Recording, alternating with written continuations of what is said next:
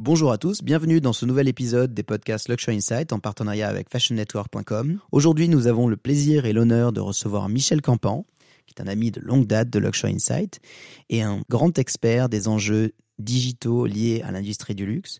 Michel est l'ancien directeur digital d'Hermès, de Lancôme et de Dior Couture. Il a ensuite créé une agence extrêmement précurseur Same Same But Different, revendue depuis au groupe Densu. Michel va nous parler de l'évolution du management des marques de luxe et des nouveaux challenges aujourd'hui qu'ont à affronter les marques à la croisée des deux révolutions que sont la Chine et le digital. Bon podcast et bon voyage. Michel Campan, bonjour. Bonjour.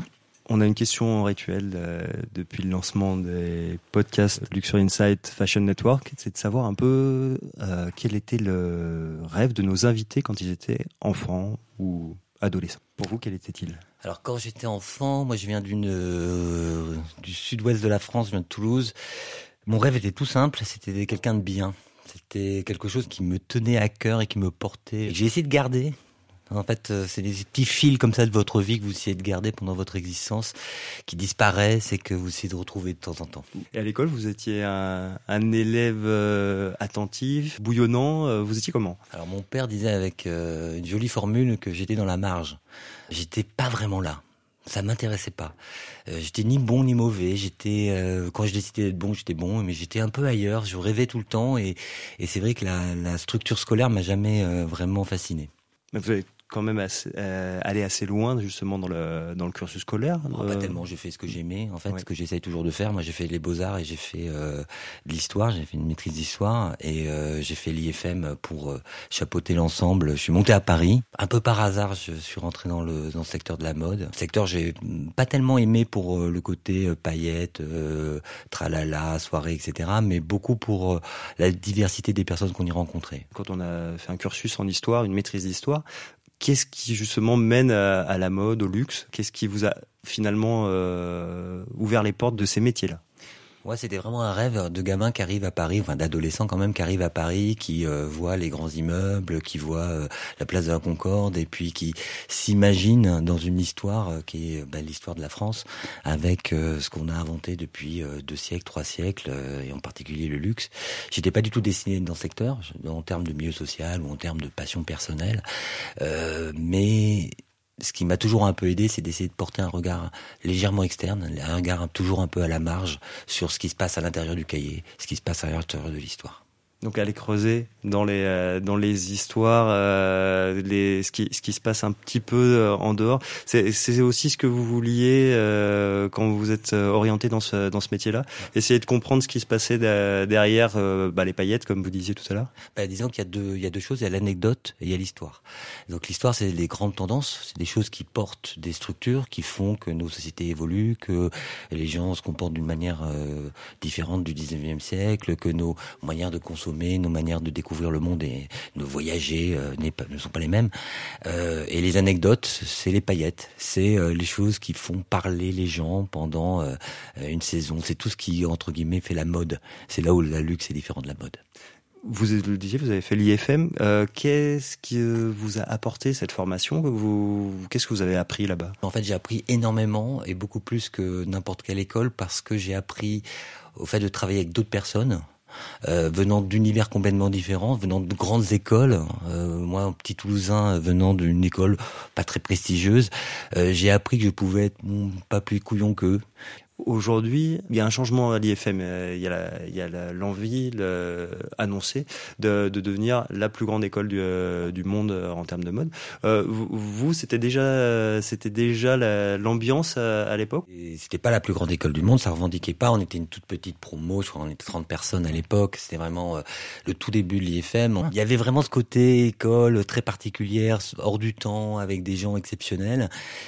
pas cette volonté de devenir une grande école internationale mondiale euh, qui est pourtant une, une très très très très bonne chose. Et euh, donc moi je salue tous les efforts que fait l'IFM pour devenir la première école mondiale. Et ils le sont déjà en termes de, de volume, mais c'est très important pour notre pays, c'est important pour notre industrie, que l'on rayonne à travers le monde.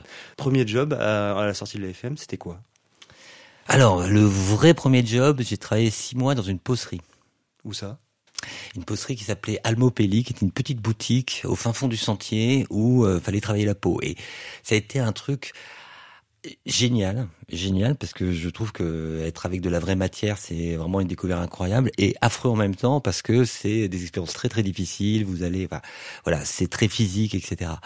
Je me suis dit bon, c'est pas fait pour moi. Mais vous y êtes quoi exactement Ah bah je m'occupais de maintenir des pots, de compter des pots, des stocks. Euh, c'était vraiment de la gestion. La peau, c'est euh, c'est complexe quand vous commencez à gérer un stock de peau. Mais j'ai eu cette euh, ce rapport un peu par hasard avec la matière du cuir et qui est à la fois euh, bah, un rapport d'amour et un rapport de haine parce que c'est super lourd à porter, c'est super compliqué et à la fois c'est une matière formidable. Je sais qu'au bout de six mois, je me suis dit bah c'est pas fait pour moi et je suis rentré dans la communication et je suis rentré dans le groupe DDB. Rien à voir avec ce que je voulais faire au départ, mais je me suis toujours dit que je reviendrais au secteur, mais que j'avais besoin de trouver quelque chose qui convienne mieux à ce que je voulais faire dans ma vie et pas forcément rentrer par la petite porte de la mode qui, de temps en temps, est peut-être un peu difficile.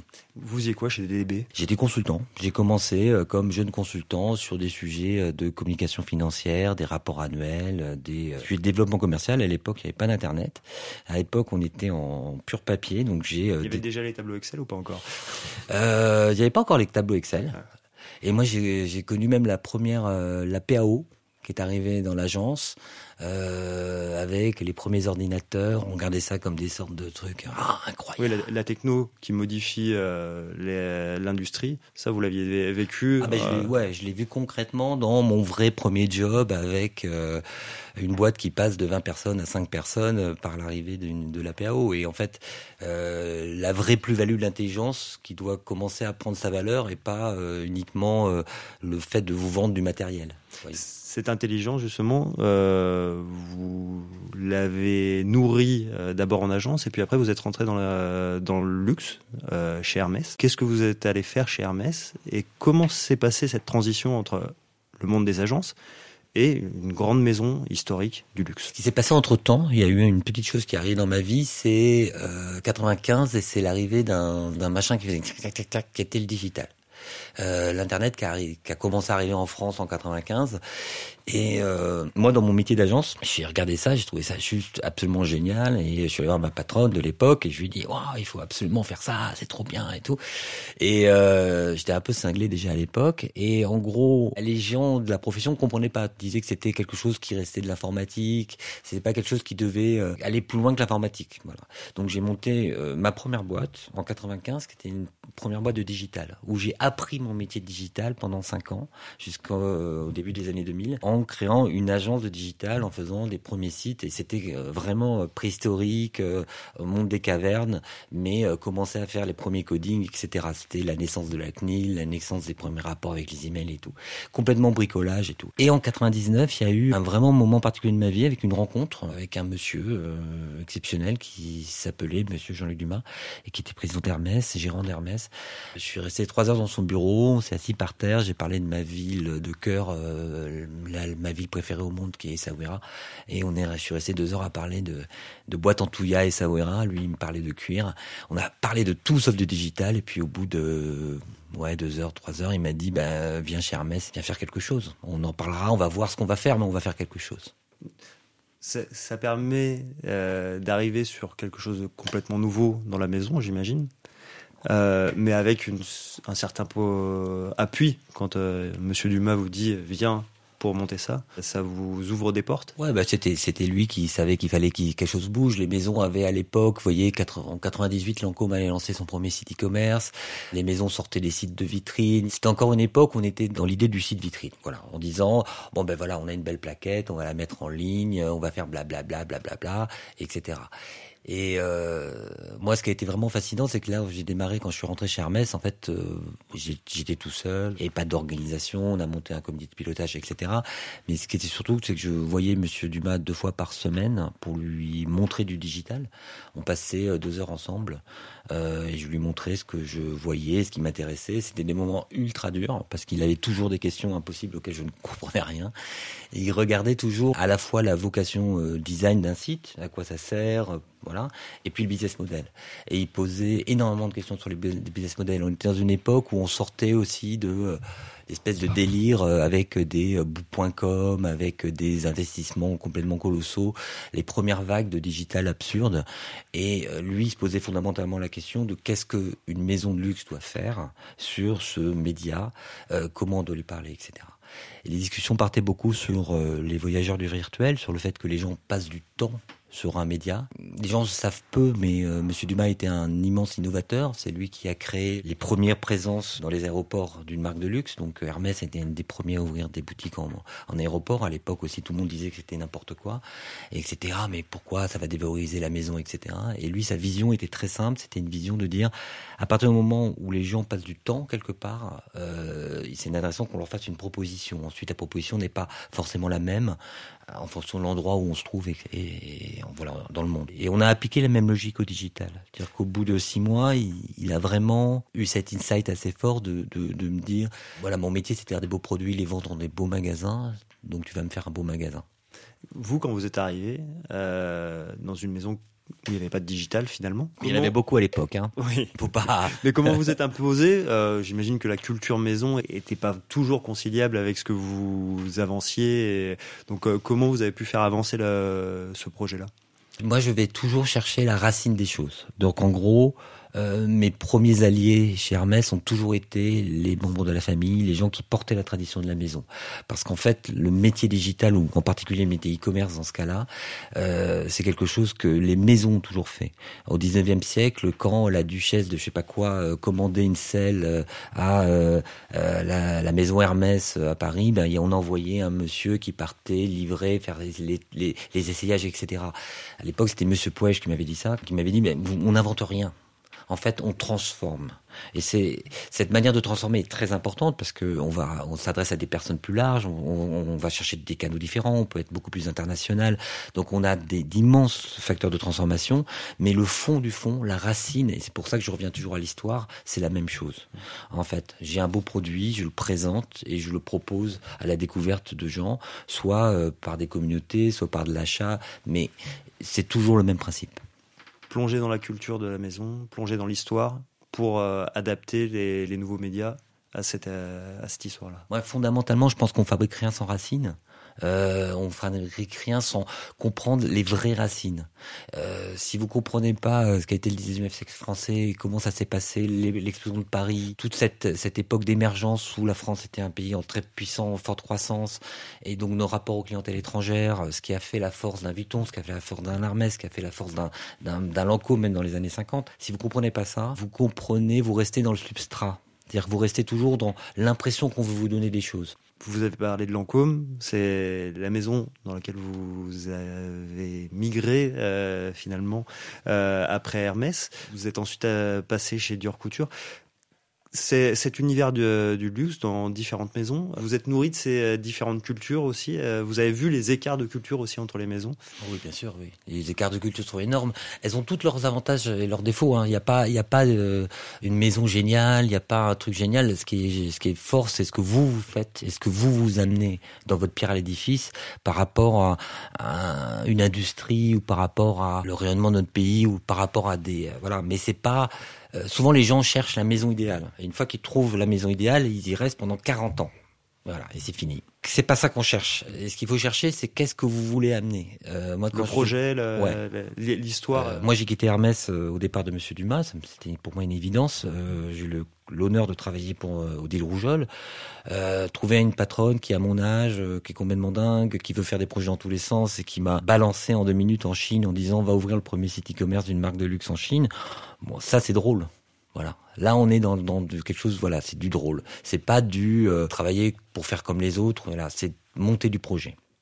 Justement, les projets, il y a, vous êtes amusé, euh, ça se voit dans, dans, le parcours que vous avez eu. Euh, chez Lancôme, vous avez lancé un parfum sur un site réseau social à l'époque qui s'appelait Second Life.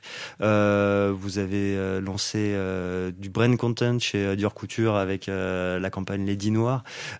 ces choses-là, comment avec du recul vous les voyez et comment aujourd'hui ça a finalement mûri tous ces lancements de, de, projets? Tout ça va dans la même veine en fait. Quand j'étais chez Lancôme, le, le social media n'existait pas, il était en train de se créer. C'est-à-dire que à l'époque, Facebook avait été à peine été géré par Lancôme US. Les, les choses commençaient à peine à s'organiser on commençait à peine à parler des blogueurs.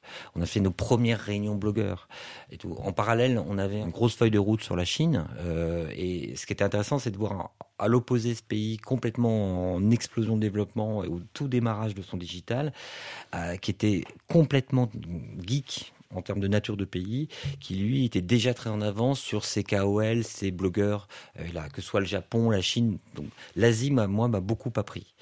Euh, L'idée à l'époque était de surfer sur des tendances, euh, et de euh, structurer ces tendances pour faire que les, la vision de communication que peut avoir une entreprise ne se réduise pas à ce qu'elle a l'habitude de faire, mais qu'elle aille voir les nouveaux marchés, les nouvelles tendances. Parce que quand je démarre une nouvelle activité, quand je démarre, quand je suis le premier, la première marque à faire par exemple un événement ou quelque chose avec Marion Cotillard sur du brand content, euh, c'est sûr que ma résonance n'est pas la même que quand je suis la 20e marque. Au final, ce que je vois dix ans plus tard, c'est que les, on est exactement dans ces tendances-là qui se sont juste toujours affermis et qui prennent une part plus importante des budgets communication, etc.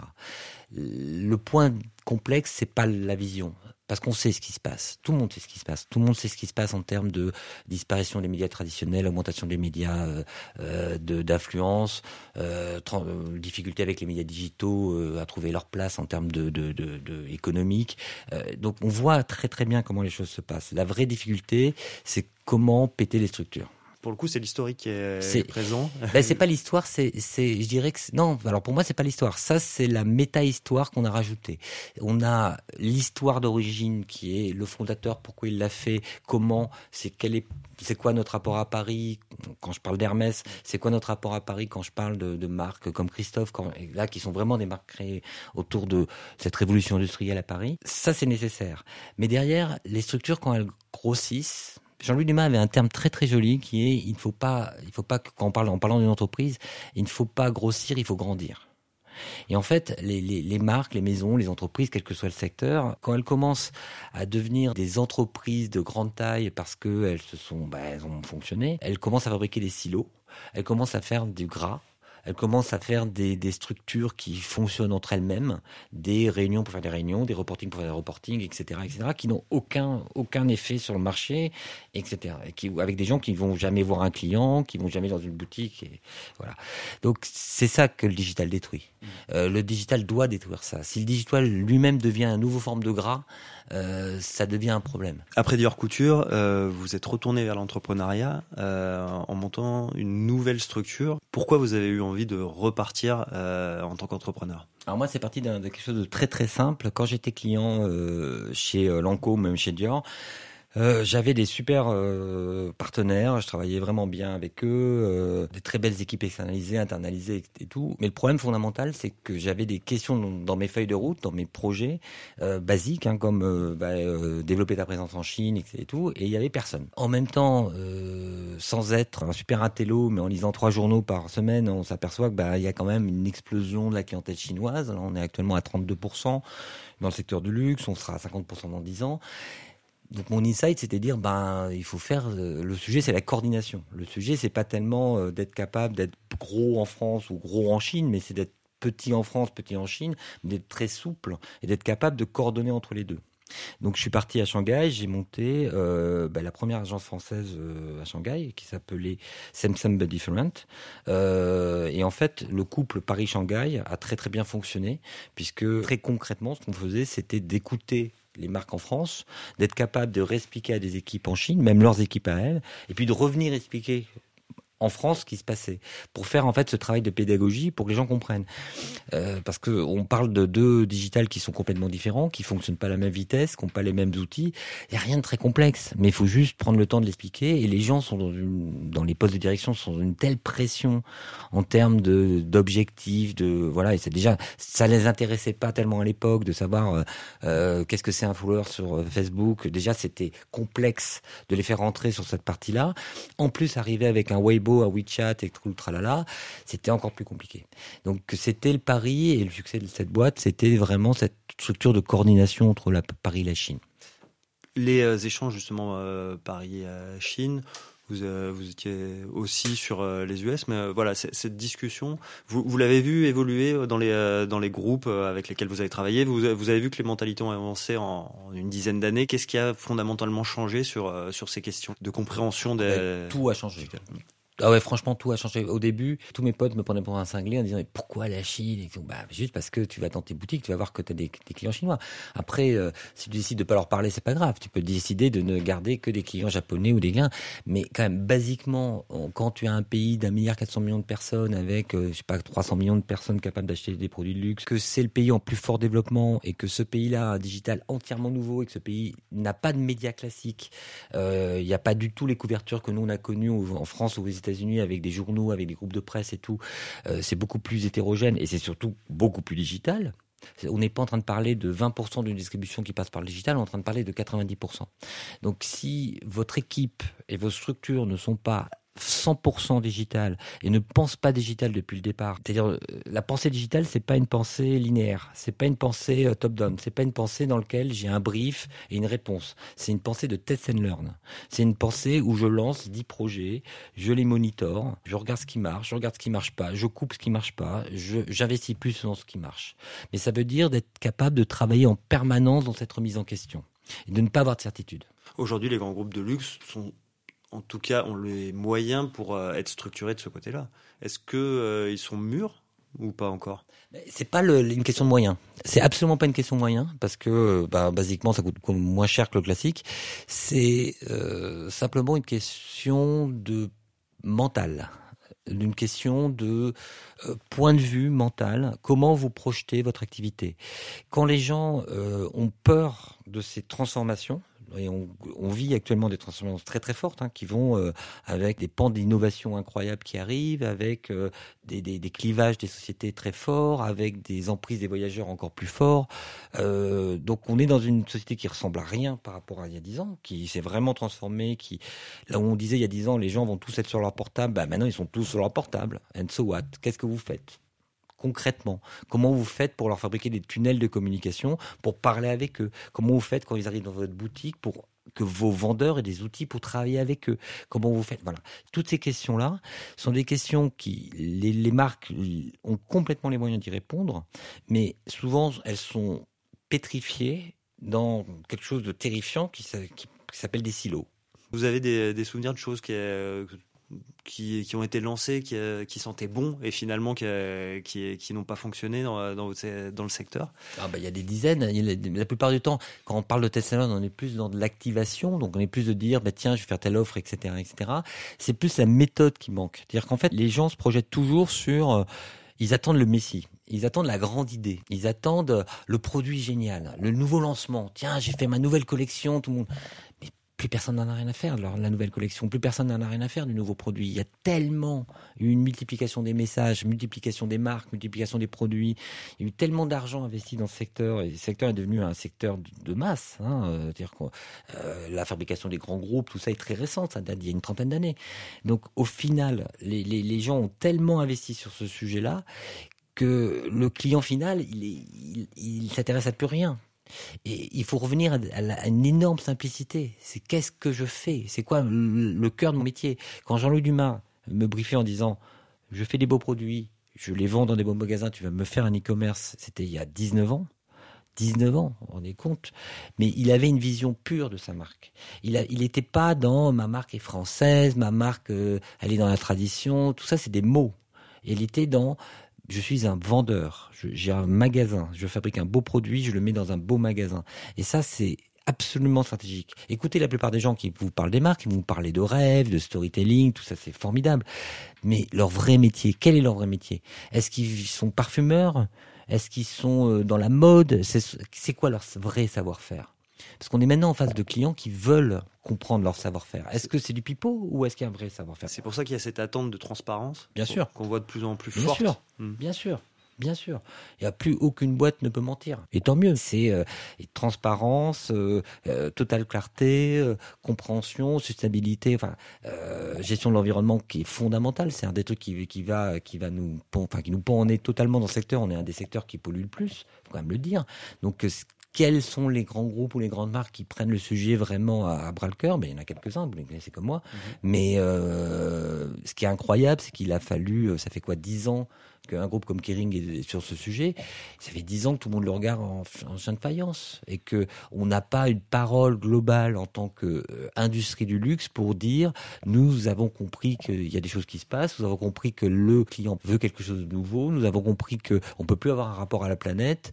Et voilà, quand j'ai commencé à faire de la de la peau euh, euh, et tout, bah, euh, vous pouvez voir le nombre de détergents et le nombre de produits qu'on met pour stabiliser une peau, c'est intéressant. Sur l'évolution du digital vous qui avez eu le regard euh, Chine, euh, Occident, euh, qu'est-ce que vous voyez comme grosse différence? Est-ce qu'il y a un mouvement de, conjonction qui est en train de se passer? Ou est-ce que ça reste complètement différent comme culture? Ah bah, c'est des cultures différentes. C'est des cultures différentes, mais des cultures qui maintenant parlent beaucoup plus qu'elles ne parlaient avant, puisqu'il y a beaucoup plus d'échanges, beaucoup plus de touristes, beaucoup plus de, de, de clients euh, voyageurs, etc.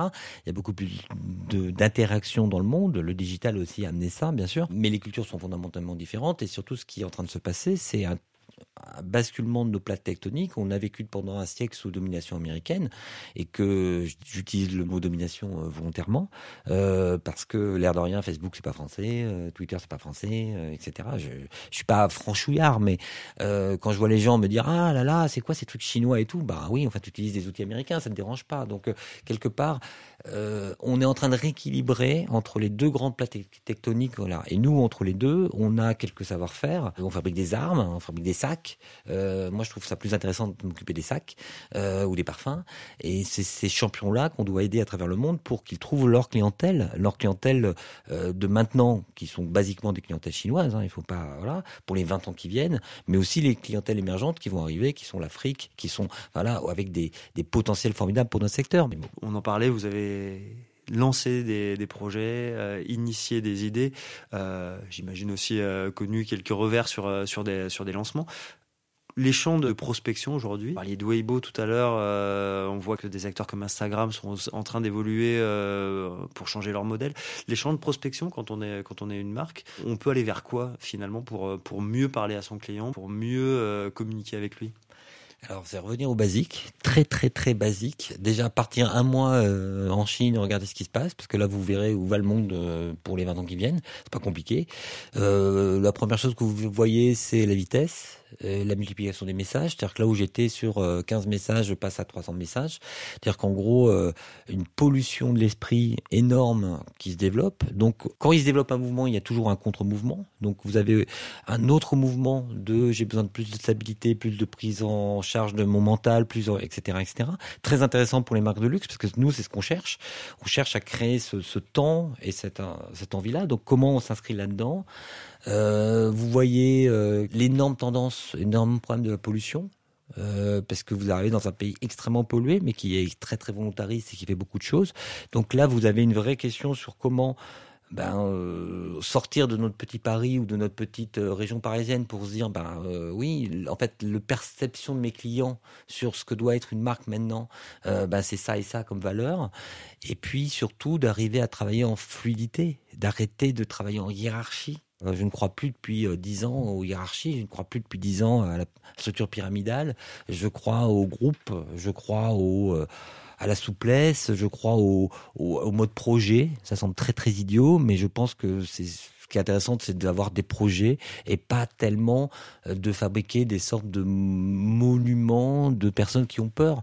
Moi, je suis très fasciné de temps en temps d'aller dans les entreprises et de voir à quel point les gens sont sont flippés dans leur travail quotidien et ont peur pas de dire ah, tiens j'ai une idée de proposer quelque chose. Faut arriver à décloisonner ça. Ouais, complètement décloisonné. Faut, faut, faut arriver à faire confiance aux jeunes. Faut arriver à faire confiance. Vous savez, c'est vraiment un souci quand on voit dans les dans les entreprises tous les, les structures qui sont gérées, euh, soit que des hommes, pas de femmes, euh, soit que des gens de plus de 50 ans comme moi, et pas de gens qui amènent de la sève et des idées nouvelles. Je dis pas qu'ils ont raison, mais au moins d'amener de l'énergie. On a besoin d'énergie. Une boîte, c'est c'est c'est des gens, c'est une marque, c'est des idées, mais c'est beaucoup d'énergie. C'est beaucoup de volonté de faire ensemble en commun. Vous faites euh, encore du conseil pour les, euh, pour les marques de luxe euh, avec votre société qui s'appelle H2O. ça Ouais. C'est ce que vous transmettez comme message aussi au, au sein des marques, de, de libérer aussi la, la parole en interne? Moi, j'ai pas trop de prétention à, à- voilà, je cherche pas à libérer la parole, ce que je, je cherche juste à, à ce qu'on se parle comme des êtres humains. Et que, au-delà des mots, au-delà des choses que qu'on pose par habitude, j'ai la chance de pouvoir faire ce que je veux et euh, ce qui est ce qui est un luxe incroyable. Mais c'est surtout d'être capable de faire que quand on est en quand il y a un- une vision, un projet, qu'on a besoin de faire quelque chose, que les gens qui travaillent dedans soient heureux basiquement et que ce soit pas euh, vécu comme étant euh, euh, quelque chose de traumatisant. Parce que j'ai trop vu ça dans les entreprises et je trouve que c'est absolument euh, 90s et ça n'a aucun intérêt. voilà.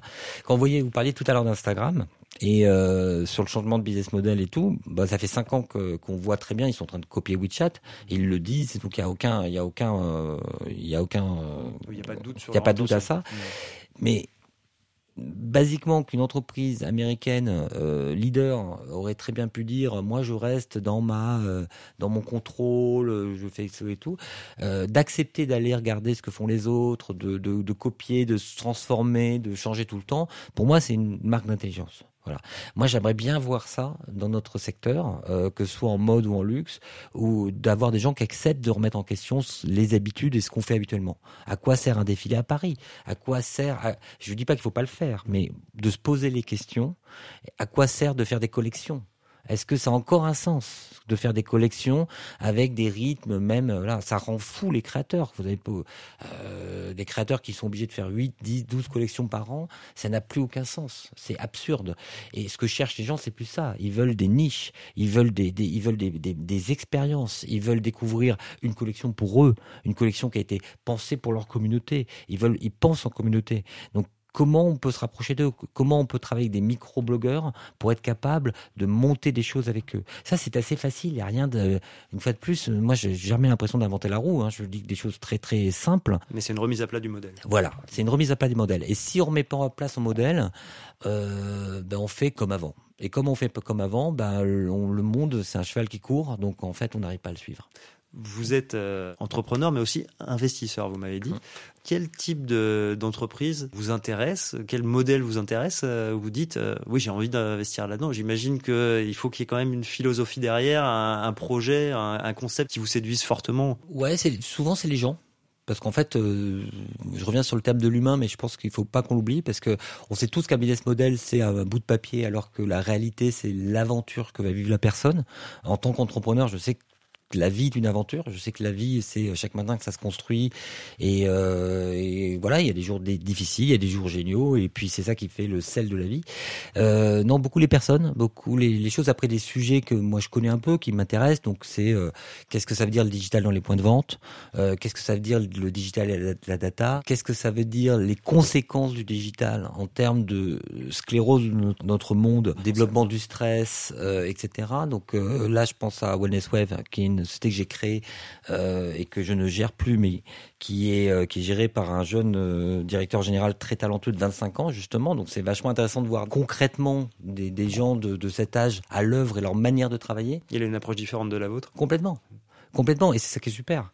C'est ça qui est très intéressant parce que euh, je pense qu'on est déformé dans nos modèles. On est dé- déformé et qu'il faut avoir le courage de dire bah moi je fais partie d'un monde ancien où j'amène quelque chose d'ancien donc je prends le meilleur de ce que j'amène mais je ne cherche pas à imposer mon modèle euh, à tout le monde puisque ça, ça peut fonctionner ou pas du tout fonctionner les, les, les boîtes qui cartonnent actuellement sont les boîtes qui ont l'ouverture managériale qui sont cette capacité de dire je suis capable de euh, reprendre mon business model sur une page blanche C'est pas simple, mais beau- beaucoup de, tra- beaucoup de travail et Bah, d'accompagnement. alors. En fait, c'est pas simple parce que souvent ce sont des gros succès. Donc en fait, c'est pas simple quand la boîte fait un carton commercial et depuis des années avec un modèle. Quand vous avez des revendeurs qui vous vendent vos produits euh, euh, depuis des années, etc., dire d'un seul coup, je vais passer à des revendeurs digitaux et où je vais euh, faire mon e-commerce, etc. Vous avez une levée de bouclier et vous avez un interne de ah mais on a toujours fait comme ça, nanana. Donc il faut énormément énormément de leadership, énormément de volonté, énormément de vision long terme. Et en même temps, juste encore une petite anecdote de, de Monsieur Dumas. Monsieur Dumas utilisait un terme très joli sur le jeu du Mikado. C'est-à-dire que l'entreprise, c'est comme un Mikado. Vous savez, quand vous mettez toutes les, pièces, il faut être capable de déplacer chaque élément avec beaucoup de finesse sans faire tomber l'ensemble. Donc tout le, travail d'un président, c'est ça. Tout le travail d'un président ou d'un investisseur, c'est d'être capable de respecter l'écosystème existant, euh, le business existant, et de faire déplacer chaque élément avec beaucoup de délicatesse sans faire tomber l'ensemble. Et c'est absolument pas ce que la plupart du temps les gens font, où ils balayent euh, d'un coup de main le, le Mikado pour changer tout le monde, où ils, on change complètement de business model, ou alors on ne change absolument rien et on fait attention de rien faire tomber parce que ça fonctionnait très bien comme ça. Michel Campan, merci. Merci à vous. Merci à vous d'avoir écouté ce nouveau podcast Luxury Insight Fashion Network et à très vite pour une nouvelle édition.